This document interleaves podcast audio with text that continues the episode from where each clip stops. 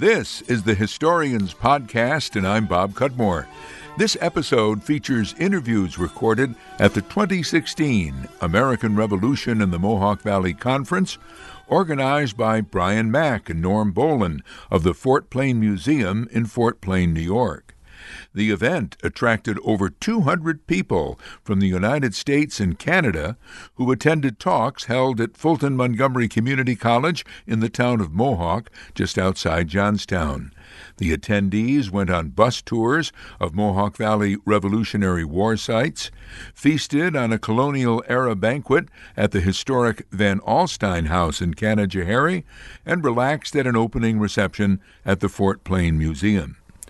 We'll have three interviews on this episode.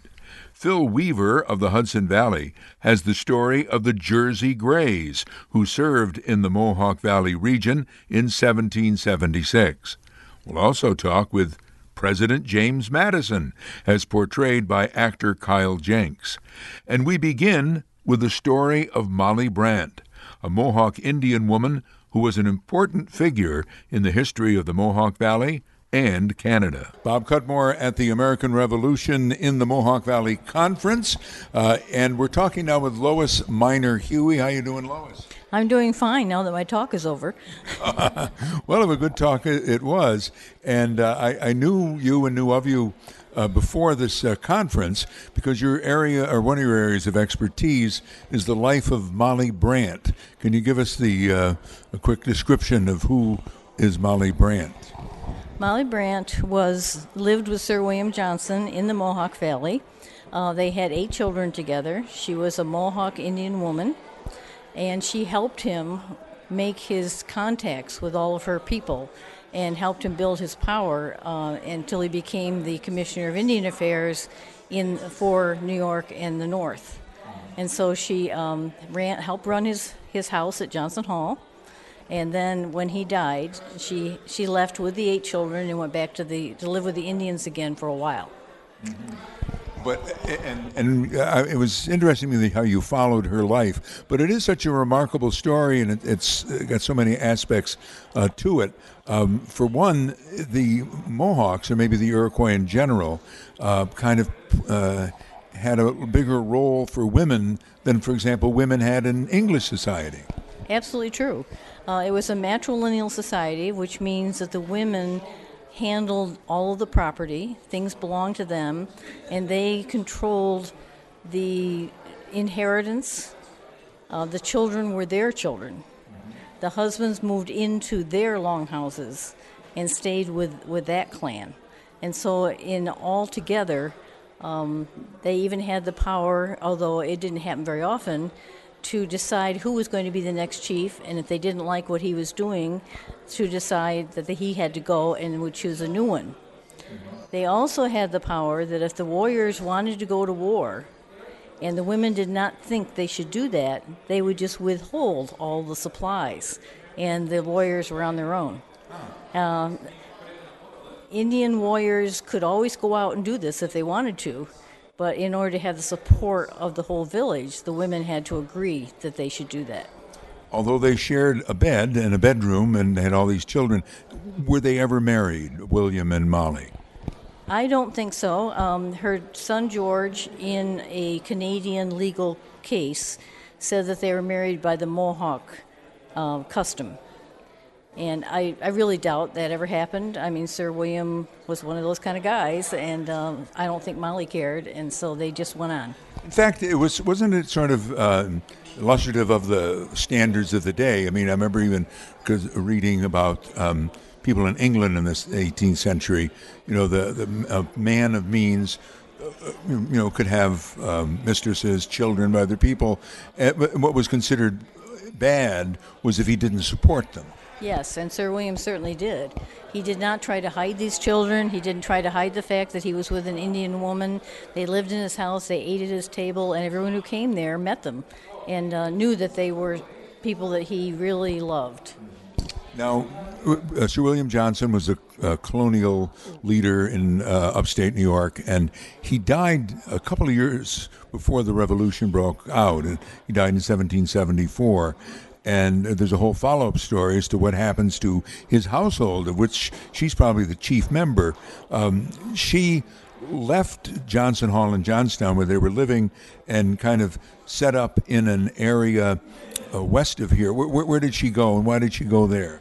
She went back to her original village, which was the Indian Canajoharie, not the same Canajoharie we know now. It was uh, more out a little bit west of here.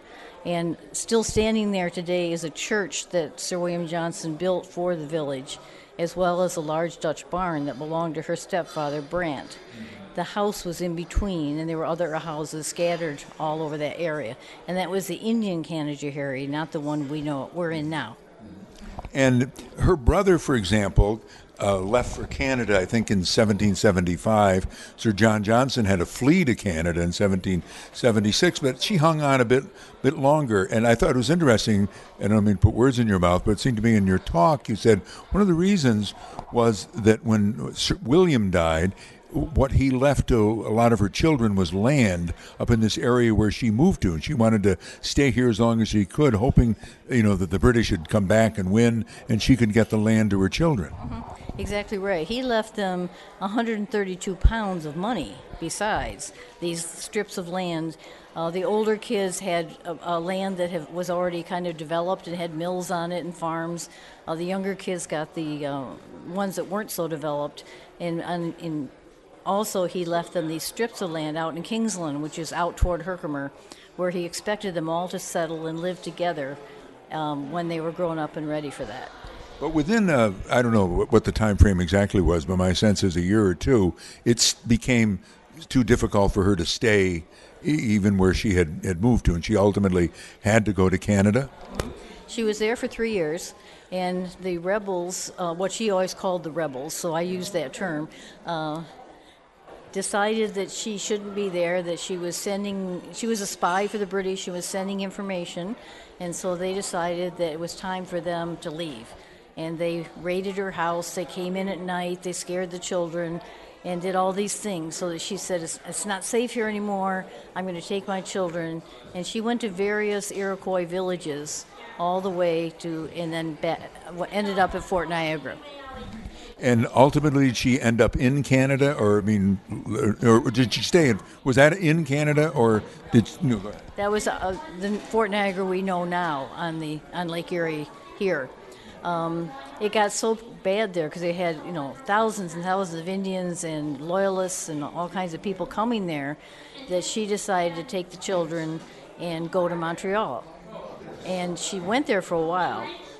Then when Sullivan and Clinton came through the Seneca villages and wiped out so many of their homes, burned all their crops, did all these things.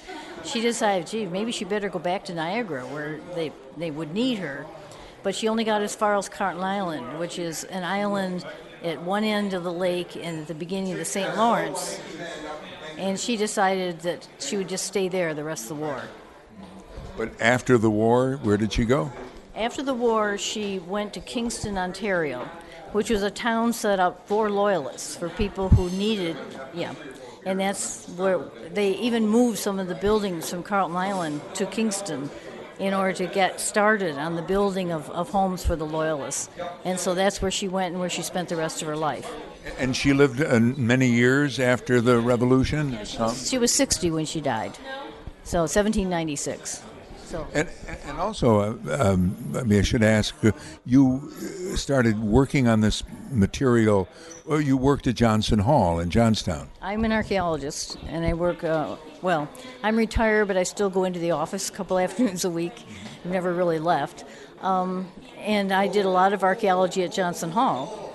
And so we started talking about interpretation at Johnson Hall and how we weren't talking about Molly Brant. And so a couple of us decided we would take on the research, and the person in charge said, "Well, you might get enough for a brochure, you know, but take a take a try and see." And of course, as so many t- cases with women's history, it's there. It just hasn't been noticed before. And before we ended up, we had enough not only for a brochure but for a book. Well, maybe we should conclude with that. Lois uh, Huey, you and I believe another person uh, wrote a book, or maybe uh, tell you know, Bonnie Pulis uh, will, will, tell us about the book. Um, It basically it's all written based on original sources. We didn't go to any of the secondary stuff at all. And we just went through all the original papers, pulled out everything we could find about Molly Brant, and then sat. Actually, I wrote it, but we sat down and put it together. Um, Bonnie helped a lot with the research. And so we ended up uh, getting it written. And Old Fort Niagara, which has a publication program, they publish books uh, said they'd really like to publish this because it was Fort, it was Niagara, and so we did that, and we then we gave it to Johnson Hall. So any books that are sold, the money goes to them. I know it's for sale at Johnson Hall. What is the title? Uh, sorry, it's called Molly Brant: A Legacy of Her Own, because she has not been recognized. Everyone talks about Joseph Brant, but her, she had a legacy that she deserves of what she did also. Well, Lois Miner, Huey, I thank you very much. Thank you. This is Bob Cudmore at the American Revolution and the Mohawk Valley Conference. We're talking with Phil Weaver and uh, talking with him about the Jersey Greys. Who were they? The Jersey Greys is the 3rd New Jersey Regiment of 1776. Um, they were the first establishment version of the 3rd New Jersey during the Revolution, and are known as the Greys because they had it off white, which was a gray goods coat with dark blue lapels. And they were recruited out of New Jersey, and they came north to go to Ticonderoga, go up to Canada, but instead they were rerouted to go out to the Mohawk Valley and he spent most of their time in the Mohawk Valley until they went to Ticonderoga.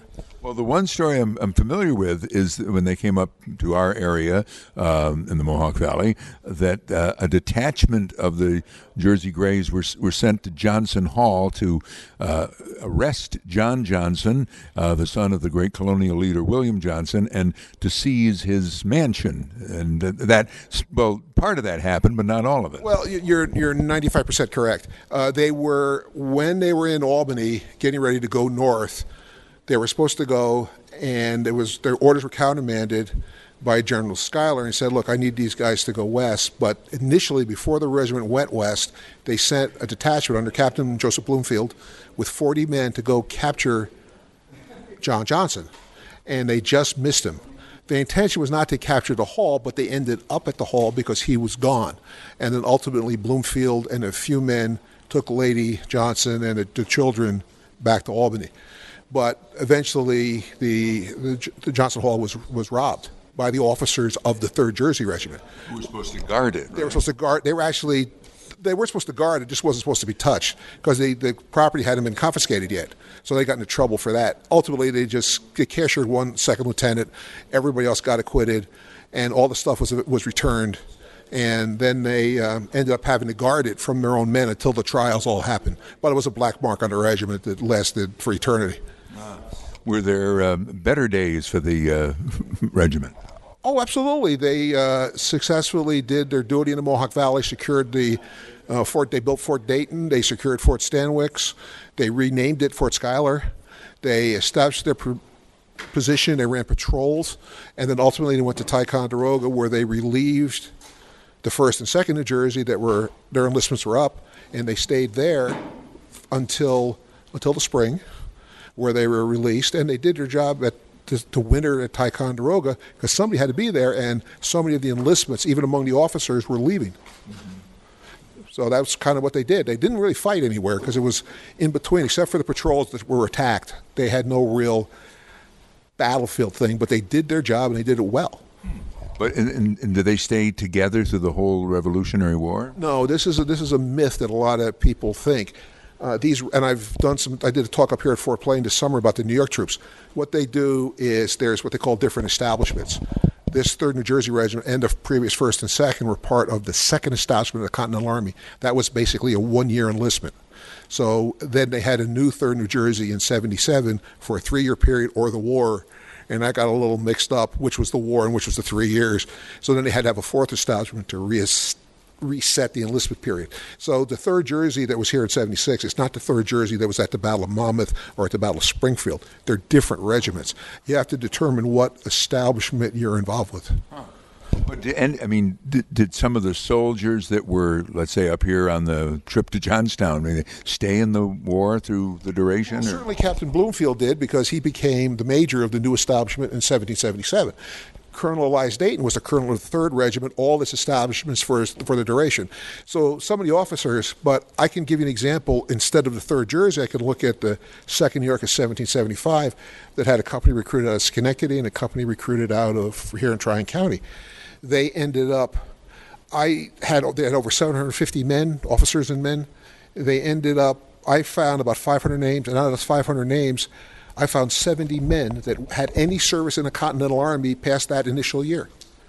That's 10%. percent So the likelihood of somebody in the early war carrying on for the duration, I don't think was very great. It's, it's, it's tough to commit eight years of your life to the Army. Joseph Plum Martin was a rarity to go the seven and a half years he did, the famous uh, Private Yankee Doodle. That was a long time. Most of the soldiers did not do that. How did you uh, come to the, uh, the, American Revolution study? Uh, I gather, uh, I, in fact, uh, I had the honor of introducing all the speakers. I kind of got stuck on the fact that you're you're a tailor. I mean, it, because you tailor uh, the um, garb. I was I was going to say costumes, but that's a bad word. but it's cheap, but it's technically it is a costume. No, we do. Uh, although I was a living historian, I started during the bicentennial. I bounced around with a few units. I ended up doing the second New York for 1775, which I've done for most of my career. I had a hiatus for about seven years where I started doing book selling. I started doing lectures and talks and things like this. But in the course of my time, I learned how to make the uniforms. Uh, back during the bicentennial, my mother made me a Butterick pattern shirt, a puffy shirt, for lack of a better term. And I had I had learned I'd done some tinkering as a kid. I made a pair. I cut off a pair of bell bottoms, and I made a pair of what we refer to as dunga breeches, made out of jeans during the bicentennial. It was a hokey outfit, but that's what I started with. And my mother told me if you want to do this hobby, you got to learn to make the stuff yourself. And I just learned how to do it and I got better and better at it. And I put my stuff up, and I got awarded some nice certificates for it, which I'm very proud of. Do you still do that? I mean, make uh, the uh, garb? As I did because I was I've do, done less. So I made some. I've done a lot of civilian, a couple civilian pieces, and I used to make stuff for people occasionally it's really really hard now, and I've got to regroup, and my some of my equipment's down. So I've been doing more writing and research than I do tailoring because my as I've, I'm 62 years old. I've been doing this stuff since I was 21. You know, and making stuff it gets harder and harder and harder, and the eyes aren't as good, the fingers aren't as good as they used to be. I still dabble in it. I do a lot of leather work. I made this beautiful valise I had here, leather valise. I've done that. I do a lot of things. I kind of jack of all trades. Were you a reenactor as well? Yeah, exactly. That's what I say, living historian. I don't like the term reenactor. A reenactor to me is a a guy with a pair of, like I say, dunga breeches that I wore in my time. We had, you know, a funny shirt, a big pirate belt, you know, and a powder horn and a funny looking hat with a eye patch. Those are reenactors. They just go bang bang. I I study, I research, I look at diaries like Bloomfield's, I research, I learn how the uniforms are made, I reproduce the uniforms, I do hand knotted buttonholes. Every stitch has got a knot in it when they do the buttonholes. That to me is living history. There's a difference between that and reenacting, in my opinion. This, they run they run together. But did you happen to run across at this conference President Madison? Yes, I did. He's an interesting fellow. He also I know he also plays. Uh, he does what are they? Well, he does the something with the drums along the Mohawk. Yeah, he does the uh, drums along the Mohawk. Right size, so I think it's interesting. But that's that's he's doing living history, and it's what we call he's trying to do first person which we really don't do. We do an, inter, an interactive approach where we, we can come in and out of ca- uh, what we're doing, but we're not playing characters. We're, we're representing the person, so we can talk to you or talk to somebody else in the public and in and out as a modern person doing this. He's doing a first person interpretation of a individual person. That's tough to do. Yeah. That's hard. And like only historics were like Plymouth Plantation is first person. They play actual people. You know, you've got to have acting experience. You've got to be able to be trained in this. So I've seen us play with it once in a while. We, we, we, we've done little things, but it's difficult. It's really hard. And I'm proud that the, I'm amazed. Proud isn't the right word. I'm impressed by how he can do it. Yep. I really am. And he's taking character. He ordered stuff for me, and he was a character. Very good. Well, that's Kyle Jenks, and we'll be talking with him as well on the Historians uh, podcast. He plays President Madison and is also uh, the, the, producer, and he acts in Drums Along the Mohawk outdoor pageant, which is on hiatus this year, but they've been doing it every year for a while. Uh, all right, Phil Weaver, Stories from the Jersey Greys of 1776. Is that the book title? No, it's actually it's no book. It's basically a presentation. I'm going to start doing some articles for the Journals of the American Revolution, which is an online uh, Revolutionary War magazine. I'm going to start working on that. The book is a long way away because I've got to do a unit history on the Second New York of 75 first, and that's my life work. So that's got to get done before I do this. But I do want to do a book on the Third Jersey Greys. I really do. Where do you live? I live in Highland, uh, across from Poughkeepsie. I'm a retired worker for Central Hudson Gas Electric Corporation. Um, and do you have books out there or one you want to mention? Yeah, the only book I have out right now is a brand new self published book. It's called The Greatest Hits of the Colonial Chronicle, uh, the Rev War collection. It's actually Rev- a lot of Rev- Revolutionary War articles and features that were done in the newsletter that I did called the Colonial Chronicle. And it is available. It's, you go through my website, conconsul.com. That's C O N C O N S U L, short for continentalconsulting.com. And the information on, is there. You can order directly from me. Okay, well, Phil Weaver, I thank you for joining us. My pleasure, Bob. I appreciate it. We're at the American Revolution in the Mohawk Valley Conference being held at Fulton Montgomery Community College, and President James Madison has arrived. Mr. President, how are you? I'm doing well, thank you, and uh, it's a pleasure to be here with our New York constituents. My goodness. Uh, actually, the, the, revolution was uh, in, in, your past. I mean, you w- were there. Yes, sir. I was born in 1751 in Port Conway, Virginia, and uh, during the Revolution, I spent my time in the Virginia militia. Uh, down in, uh, in under my father's tutelage in the Orange County Militia. And uh, did you see action? No, sir. Uh, my physical constitution didn't really allow me to serve in a military capacity. So I found that my strength lied in polemics and statesmanship and books and research, and so I went to the College of New Jersey and uh, that started my path towards the presidency. So you you were kind of the um, I don't know the the chron I don't the, maybe the chronicler of the rebellion, but the the writer of the rebellion. Well, I certainly supported the rebellion. Uh, we Virginians, I think, were at the forefront of. Uh, becoming independent before we even signed our Declaration of Independence. We wrote our own Virginia Declaration of Independence, you see. And uh, then I was a part of the Continental Congress, then I became part of uh, the House of Representatives when President Washington was uh, voted in, and then I became the Secretary of State under President Jefferson, and now I am serving out the second term of my presidency. You had a lot to do with the Constitution. Indeed, sir. Uh, I will say that uh, unlike the Goddess of Wisdom, it is not uh, the offspring of a single brain, but should be considered the work of many heads and many hands.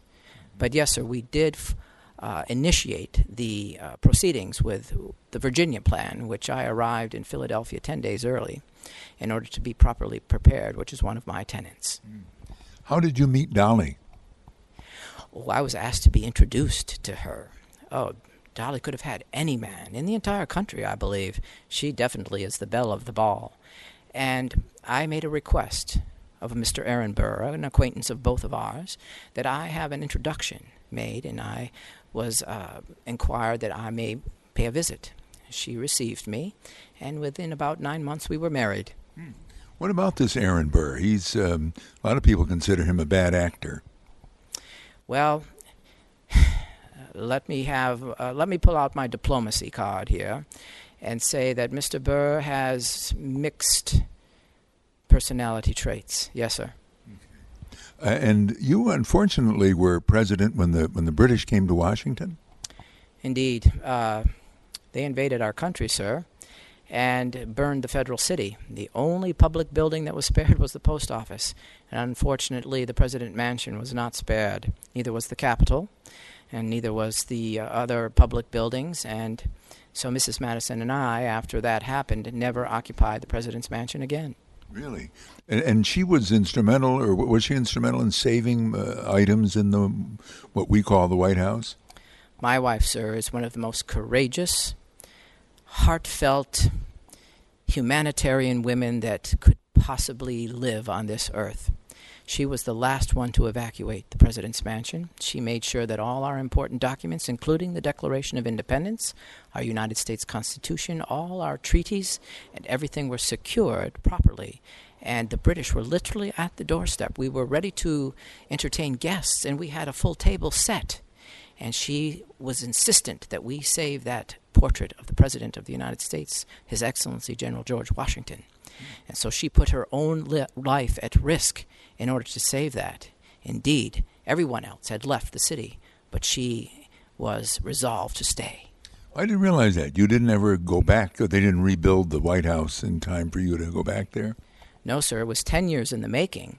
So I am finishing out my presidency on a, in a rented piece of property uh, in the federal city. Yes, sir. Now, I must say, you're looking uh, quite well, um, dressed in black, a little white cravat. Is that a cravat you're wearing? Well, yes, sir. I, I, I, would say that Dolly would be the better half as far as uh, the fashion statement. I tend to prefer black and black only. Uh, but uh, I will tell you that I am the first president of the United States to wear trousers. Okay. Well, that's important. That's important. Um, President Madison is uh, portrayed by Kyle Jenks, who has portrayed other uh, people from uh, from the past. How you doing, Kyle? Well, I'm doing wonderful. I, I have uh, also portraying Alexander Hamilton, which is all the rage, you know. Yes. Uh, but he's a fellow New Yorker, and as I am a, uh, even though I am attempting a Virginian accent right now, I am a native upstate New Yorker and uh, anything I can do to continue the uh, acknowledgement and the purveyance of uh, New York history, I shall do my best. And, and the other character that I play is one is a historically inspired character who I believe you met last year, mm-hmm. in the name of Douglas McKenna. Are you still doing um, Drums Along the Mohawk outdoor pageant? Yes, indeed, sir. Uh, we are going to take a hiatus this year, but we are going to uh, marshal our resources, to use a Hamiltonian term, and uh, really gear up, shall we say, for the 240th anniversary of what transpires in our drama, which is largely what goes on here at the conference. Uh, it, it, chronicles the happenings here in the Mohawk Valley during the Revolutionary War in one particular very pivotal year, 17 and 77, the, to- the only time in history that the English army the, of Great Britain surrendered on the field of battle, and that was John Burgoyne to General Gates on October 17th, 17 and 77. And if people want to get in touch with you, you uh, will go portray President Madison or your other characters uh, uh, to people. Indeed, sir. I, I, encourage it. I they my Facebook page and uh, some YouTube uh, videos are are on there, posted, so that uh, they can vet me, so to speak, and see if my presentation skills are commensurate with their satisfaction. This is Bob Cudmore. A future episode of the Historians Podcast will include one more interview from this year's American Revolution in the Mohawk Valley Conference, a chat with Bruce Venter, author of The Battle of Hubbardton, Vermont, the rearguard action that saved America. The Revolutionary War Conference will be held next year from June 8th through June 11th of 2017. We welcome contributions so we can continue producing the Historians Podcast. Please donate online at gofundme.com forward slash historians 2016 or send a check made out to Bob Cudmore at 125 Horseman Drive, Scotia, New York 12302. That's 125 Horseman Drive, Scotia, New York 12302. This program is recorded at Dave Green's Eastline Studio in New York's southern Saratoga County.